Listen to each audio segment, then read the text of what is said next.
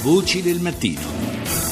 E adesso parliamo del maxi processo a Cosa Nostra che sicuramente è stato l'evento con il quale lo Stato ha rilanciato con efficacia la lotta alla mafia in Sicilia. Ma il primo grande processo unitario a Cosa Nostra, quello che fu istruito da Giovanni Falcone, quale eredità ha lasciato? La nostra Rita Pedizzi lo ha chiesto al procuratore capo di Palermo, Francesco Lovoi. Sentiamo. Il maxi processo ha rappresentato il punto di svolta del contrasto giudiziario a Cosa Nostra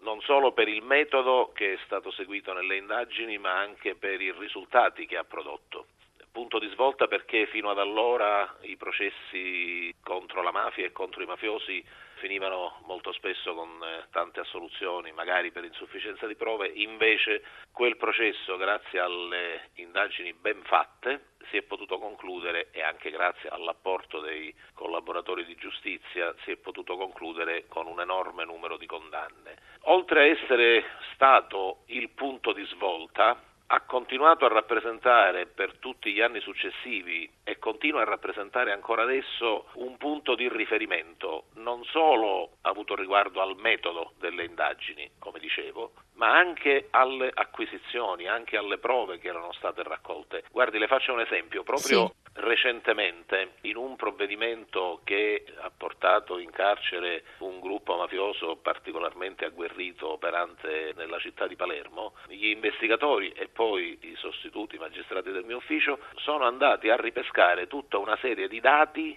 che erano stati acquisiti proprio durante il maxi processo per attualizzarli e per vedere quanti di quei dati continuavano ad essere attuali. Questo significa che il lavoro che venne svolto nel maxi processo fu davvero immenso e i risultati di quell'attività continueranno a essere utili per il resto delle indagini che continuiamo a fare e che continueremo a fare. La definizione Cosa Nostra si deve al maxi processo? La definizione Cosa Nostra si deve alle prime dichiarazioni di Tommaso Buscetta che spiegò per la prima volta in un verbale giudiziario interrogato dal giudice Falcone che ciò che comunemente veniva denominato mafia aveva un nome preciso e aveva appunto il nome di Cosa Nostra. In questi trent'anni come è cambiata la mafia e come è cambiato lo Stato? La forza della mafia si basa sulle regole regole che vediamo anche adesso continuano ad essere rispettate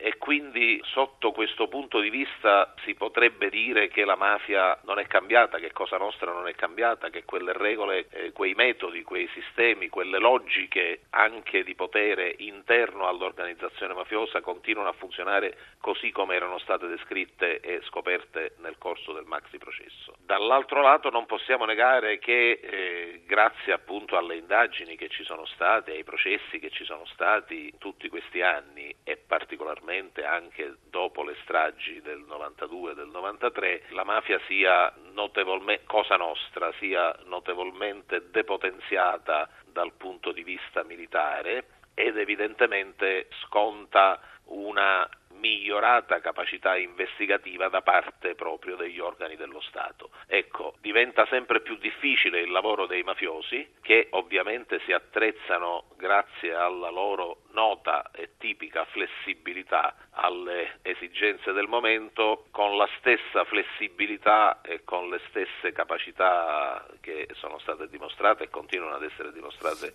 anche in questi giorni dalle forze dell'ordine e dagli uffici requirenti, non solo quello di Palermo ovviamente, è possibile continuare ad ottenere risultati positivi.